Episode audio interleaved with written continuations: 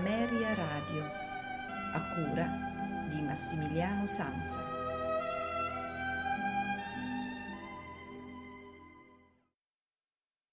A voi tutti una buonasera e benvenuti alla puntata del mercoledì dei notturni di Ameria Radio che, come ormai consuetudine, realizzo in collaborazione con il maestro Giovanni Alessandro Lombardi, tra l'altro amministratore della pagina Facebook La musica classica poesia dei suoni. Il maestro Lombardi eh, questa sera ci segnala, ci propone, o meglio, l'ascolto della sinfonia numero 5 in Mi minore di Piotr Ilyich Tchaikovsky, composta nel 1888 ed eseguita per la prima volta a Mosca il 17 novembre dello stesso anno. La sinfonia ha in organico l'ottavino, tre flauti, due oboi, due clarinetti, due fagotti, quattro corni, due trombe, tre tromboni, basso tuba, timpani ed archi. È divisa in eh, quattro movimenti, un andante allegro con anima, secondo movimento andante cantabile con alcuna licenza, terzo movimento allegro moderato, quarto movimento andante maestoso ed allegro vivace. Andante allegro del primo movimento presenta la melodia principale che viene di volta in volta ripresa nei successivi tre movimenti della composizione Essa simboleggia il destino incombente che viene introdotto in modo cupo con il suono che non lascia adito ad interpretazioni diverse dal clarinetto proposto come forma sonata, ove il tema principale viene eseguito in alternanza con il fagotto e il clarinetto stesso.